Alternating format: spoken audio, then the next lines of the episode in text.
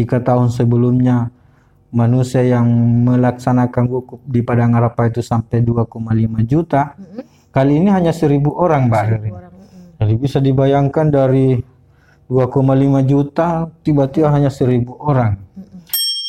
Dari 1000 orang itu ada 13 orang Indonesia. orang Indonesia. Memberikan warning bahwa tidak menutup kemungkinan akan muncul klaster baru, eh, klaster Idul Adha dan klaster kurban Mm, satu minggu pasca pelaksanaan salat Idul Adha.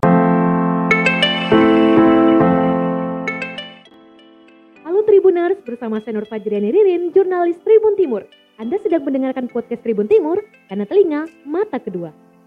Tribuners kembali lagi di episode Salam Tribun bersama saya Nur Fajriani dan kali ini saya juga kembali ditemani dengan manajer produksi Tribun Timur dengan Kak Askambi. Halo Kak, apa kabar? Baik, sehat. Sehat, semoga Kak Askambi tidak bosan-bosan eh, menemani saya tentunya untuk mengabarkan kepada pendengar setia podcast Tribun Timur untuk mengetahui apa saja berita populer dan yang menjadi eh, fokus pemberitaan di halaman muka koran Tribun Timur. Siap. Ya, dan langsung saja Kak Kambi, kita mau kepo-kepo ini soal apa saja berita yang apa berita yang difokuskan Tribun Timur di halaman muka selama sepekan terakhir ini Kak. Ya. Nah ini dalam pekan terakhir ini kan kita tidak terbit pada tanggal 31 uh, Juli karena bertepatan dengan Hari Raya Idul Adha. Mm-mm. Eh, sebelumnya dan setelahnya itu memang konsentrasi kita lebih pada pelaksanaan wukuf Mm-mm. di Padang Arafah sebagai puncak pelaksanaan ibadah haji dan proses pelaksanaan haji, eh, perayaan Idul Adha dan sampai ke proses penyembelihan eh, kurban. Seperti kita ketahui bahwa pemerintah Kerajaan Arab Saudi sangat membatasi peserta dalam pelaksanaan haji tahun ini. Jika tahun sebelumnya manusia yang melaksanakan wukuf di Padang Arafah itu sampai 2,5 juta, kali ini hanya 1000 orang, Mbak. Jadi bisa dibayangkan dari 2,5 juta tiba-tiba hanya 1000 orang. Dampak ekonominya ke Arab Saudi itu sangat luar biasa. Bagaimana hotel-hotel yang sudah dipesan oleh ya, negara-negara Muslim, ya, dan saya kira hotel-hotel juga pasti sudah melakukan persiapan-persiapan, mendatangkan bahan makanan dan sebagainya. Itu, itu dampak-dampak yang sangat eh, luar biasa bagi Saudi. Tapi Saudi memutuskan hanya membolehkan seribuan orang untuk melaksanakan ibadah haji tahun ini meskipun tidak akan sangat berdampak pada ekonominya demi untuk memutus peredaran COVID-19 di dunia. Nah, berangkat dari kenyataan ini sebenarnya kita ingin menyampaikan pesan ke pembaca kita Tribun Timur di Sulawesi Selatan, khususnya di di Makassar bahwa kalau pelaksanaan haji saja yang menjadi rukun Islam kelima itu dibatasi sedemikian rupa, apalagi dengan pelaksanaan kegiatan-kegiatan yang lain demi untuk memutus rantai penyebaran COVID-19.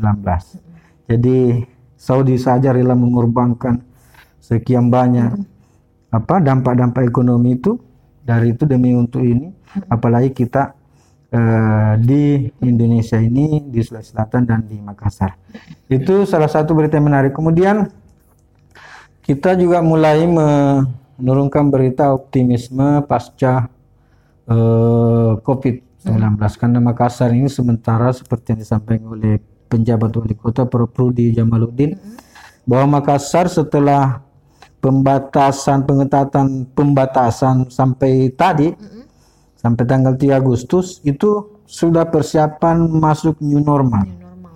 New normal. Nah, kita sudah mau menyuguhkan berita-berita optimisme. Kemarin tadi ini headline kita bagaimana Menteri Pertanian Pak Syahrul Yassin Limpo itu eh, keliling di beberapa daerah dalam tiga hari terakhir ini menyalurkan bantuan untuk petani dari BNI.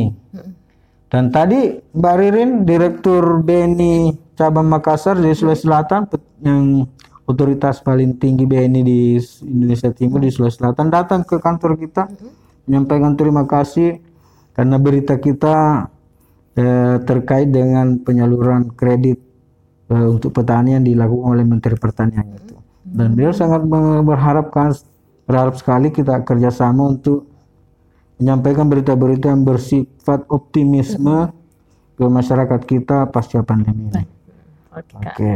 Oh, Nah, Kak itu yang soal haji dulu Kak kita bahas kembali karena soal haji terus new normal dan juga soal program BNI untuk memulihkan ekonomi. Nah, ke haji dulu nih Kak. Kalau untuk haji dari seribu yang tadi melakukan eh, ibadah haji, melaksanakan ibadah haji di Mekah sana, apakah ada dari Sulawesi Selatan Kak? Maksudnya yang kan seribu itu katanya yang orang di Hmm, diundang khusus. diundang khusus dan orang yang ada di Mekah sendiri kak. Nah bagaimana? Adakah yang dari Sulsel sendiri orang yang beruntung eh, ibadah haji di sana kak? Sejauh ini kita tidak dapat konfirmasi ada warga Sulawesi Selatan yang mendapat keuntungan yang luar biasa dari seribu orang itu. Mm-mm. Yang tercatat itu dan terkonfirmasi ke kita dari seribu orang itu ada 13 orang Indonesia. Orang Indonesia. Orang Indonesia yang mukim di Arab Saudi. yang bermukim di Ya, Arab Saudi. nah, ada beberapa orang yang kita sudah turunkan beritanya bersambung beberapa hari, Mm-mm, beberapa edisi di Tribun. mm-mm, eh, bagaimana pengalaman mereka tiba-tiba ditelepon ada yang kan mereka mendaftar secara online saja mm-mm, di web yang di yang disiapkan oleh pemerintah Arab Saudi mereka mendaftar online. Mm-mm, ada yang merasa tiba-tiba ditelepon dia sudah tidak berharap lagi tiba-tiba ditelepon disuruh ke hotel. Mm-mm. jadi sebelum mereka ke melakukan proses haji mereka dikarantina dulu di hotel beberapa hari diper- diperiksa kesehatannya. Pokoknya dan itu hanya di di bawah umur 30-an tahun. Jadi semua yang haji ini yang anak-anak muda semua. Hmm, ada yang orang tua. Mereka yang muda dan yang beruntung. Hmm. jadi, dan kalau kita juga lihat beberapa berita berita sebelumnya itu ada kerajaan di Pontianak itu yang juga mendapat undangan khusus dari Arab Saudi karena kedekatan eh, masa lalu kerajaan di sana dengan kerajaan Arab Saudi. Iya. Jadi 13 orang yang Indonesia ada yang bermukim di sana dan juga mendapat undangan khusus kak. Iya. mendapat undangan khusus Wah, luar biasa sekali tentunya ya. Terus kalau untuk eh, pelaksanaan Idul Adha sendiri ada angle berita apa nih Kak yang eh, diangkat oleh Tribun Timur? Ya, kalau kalau soal persoalan ibadah haji eh, Idul Adha itu kita hanya meneruskan himbau himbauan dari eh, Menteri Agama, Menteri Kesehatan, sampai Menteri Pertanian mengenai eh, protokol kesehatan dalam pelaksanaan ibadah salat Idul Adha. Kan jauh-jauh sebelumnya itu Menteri Agama sudah mengeluarkan edaran bagaimana pelaksanaan Idul Adha kalaupun dilaksanakan itu betul-betul dengan menerapkan protokol kesehatan. Seperti harus disiapkan cuci tangan, harus pakai masker, harus jaga jarak, dan sebagainya. Nah, dengan penyembelihan sendiri di situ ada beberapa menteri sampai menteri pertanian juga keluarkan edaran, menteri agama, majelis ulama Indonesia itu mengeluarkan edaran tata cara penyembelihan penyembelihan kurban yang dianggap aman itu menjadi eh, tempat penyaluran apa tempat eh, penyebaran COVID-19.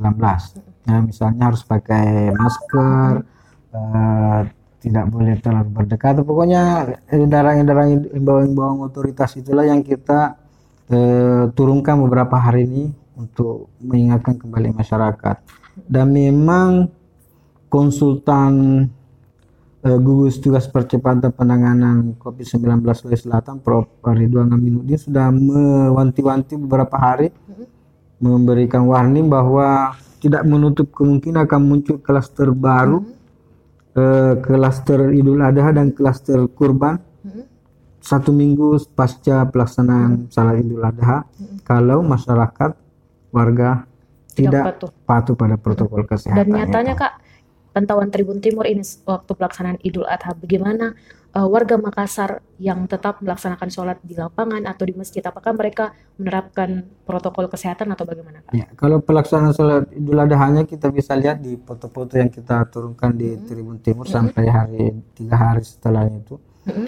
Ya kelihatannya ber- sesuai dengan yang kita harapkan semua jamaahnya pakai masker ada jarak. Jarak. Yang agak agak agak longgar itu proses penyembelihan eh, kurban. Karena saya kira agak susah memang menjaga jarak dalam penyembelihan kurban. Mbak Rin. karena di situ kan harus kalau sapi misalnya harus ada yang pegang tanduknya. Terus yang tukang jagalnya harus di dekat di lehernya kemudian ada yang jadi sangat susah sekali memisahkan jarak antara orang yang memotong dengan yang pegang itu. Jadi di situ banyak sekali foto-foto yang kita lihat eh, rekaman fotografer kita di lapangan masih masih berdempet-dempetan dan bahkan ada yang tidak pakai masker. Mungkin karena kecapean sampai harus buka masker. Itu yang mengkhawatirkan sebenarnya di proses penyembelihan kurban itu. Kalau untuk pelaksanaan sholat idul adanya sendiri sudah sesuai dengan protokol pantauan Ya, kira-kira seperti itu. Karena panitia juga sangat konsisten saya lihat eh, untuk menerapkan itu. Iya. Dan kita berharap tentunya Kak semoga saja ini tidak menjadi eh, klaster baru penyebaran COVID-19 di Amin. Ya, Kota kita, Makassar. saya kira harapan kita seperti itu. Dan meskipun kita harus uh, was-was betul karena hari sehari setelah Idul Adha itu konfirmasi kasus positif di Sulsel naik lagi menjadi 132. Padahal sebelumnya hanya 95, 87, dua hari sebelumnya itu di bawah 100. Tapi di hari Idul Adha naik lagi menjadi 130. Dan kita mudah-mudahan eh, besok bisa turun lagi. Jadi Kak yang terkonfirmasi untuk sampai hari ini eh, COVID-19 di Kota Makassar itu ada berapa Kak? Eh, kalau di Kota Makassar sendiri saya kira sudah sekitar lima ribuan lebih, empat ribuan. Kalau di Sulawesi Selatan sudah hampir sepuluh ribu. Indonesia itu sudah seratus ribu lebih, sudah hampir seratus sepuluh ribu. Dan kita mudah-mudahan prediksi banyak pakar bahwa Agustus ini eh, akan berakhir karena puncaknya diperkirakan terjadi pada bulan Juli yang lalu. Ya, semoga saja terus mengalami penurunan dan juga eh, kita semua terbebas dari COVID-19. Ya. Terima kasih Kak Kambi atas waktunya berbincang-bincang tentang fokus pemberitaan Tribun selama sepekan terakhir. Terima kasih dan jangan lupa dengarkan lagi podcast selanjutnya bersama saya Ririn. Be happy dan goodbye.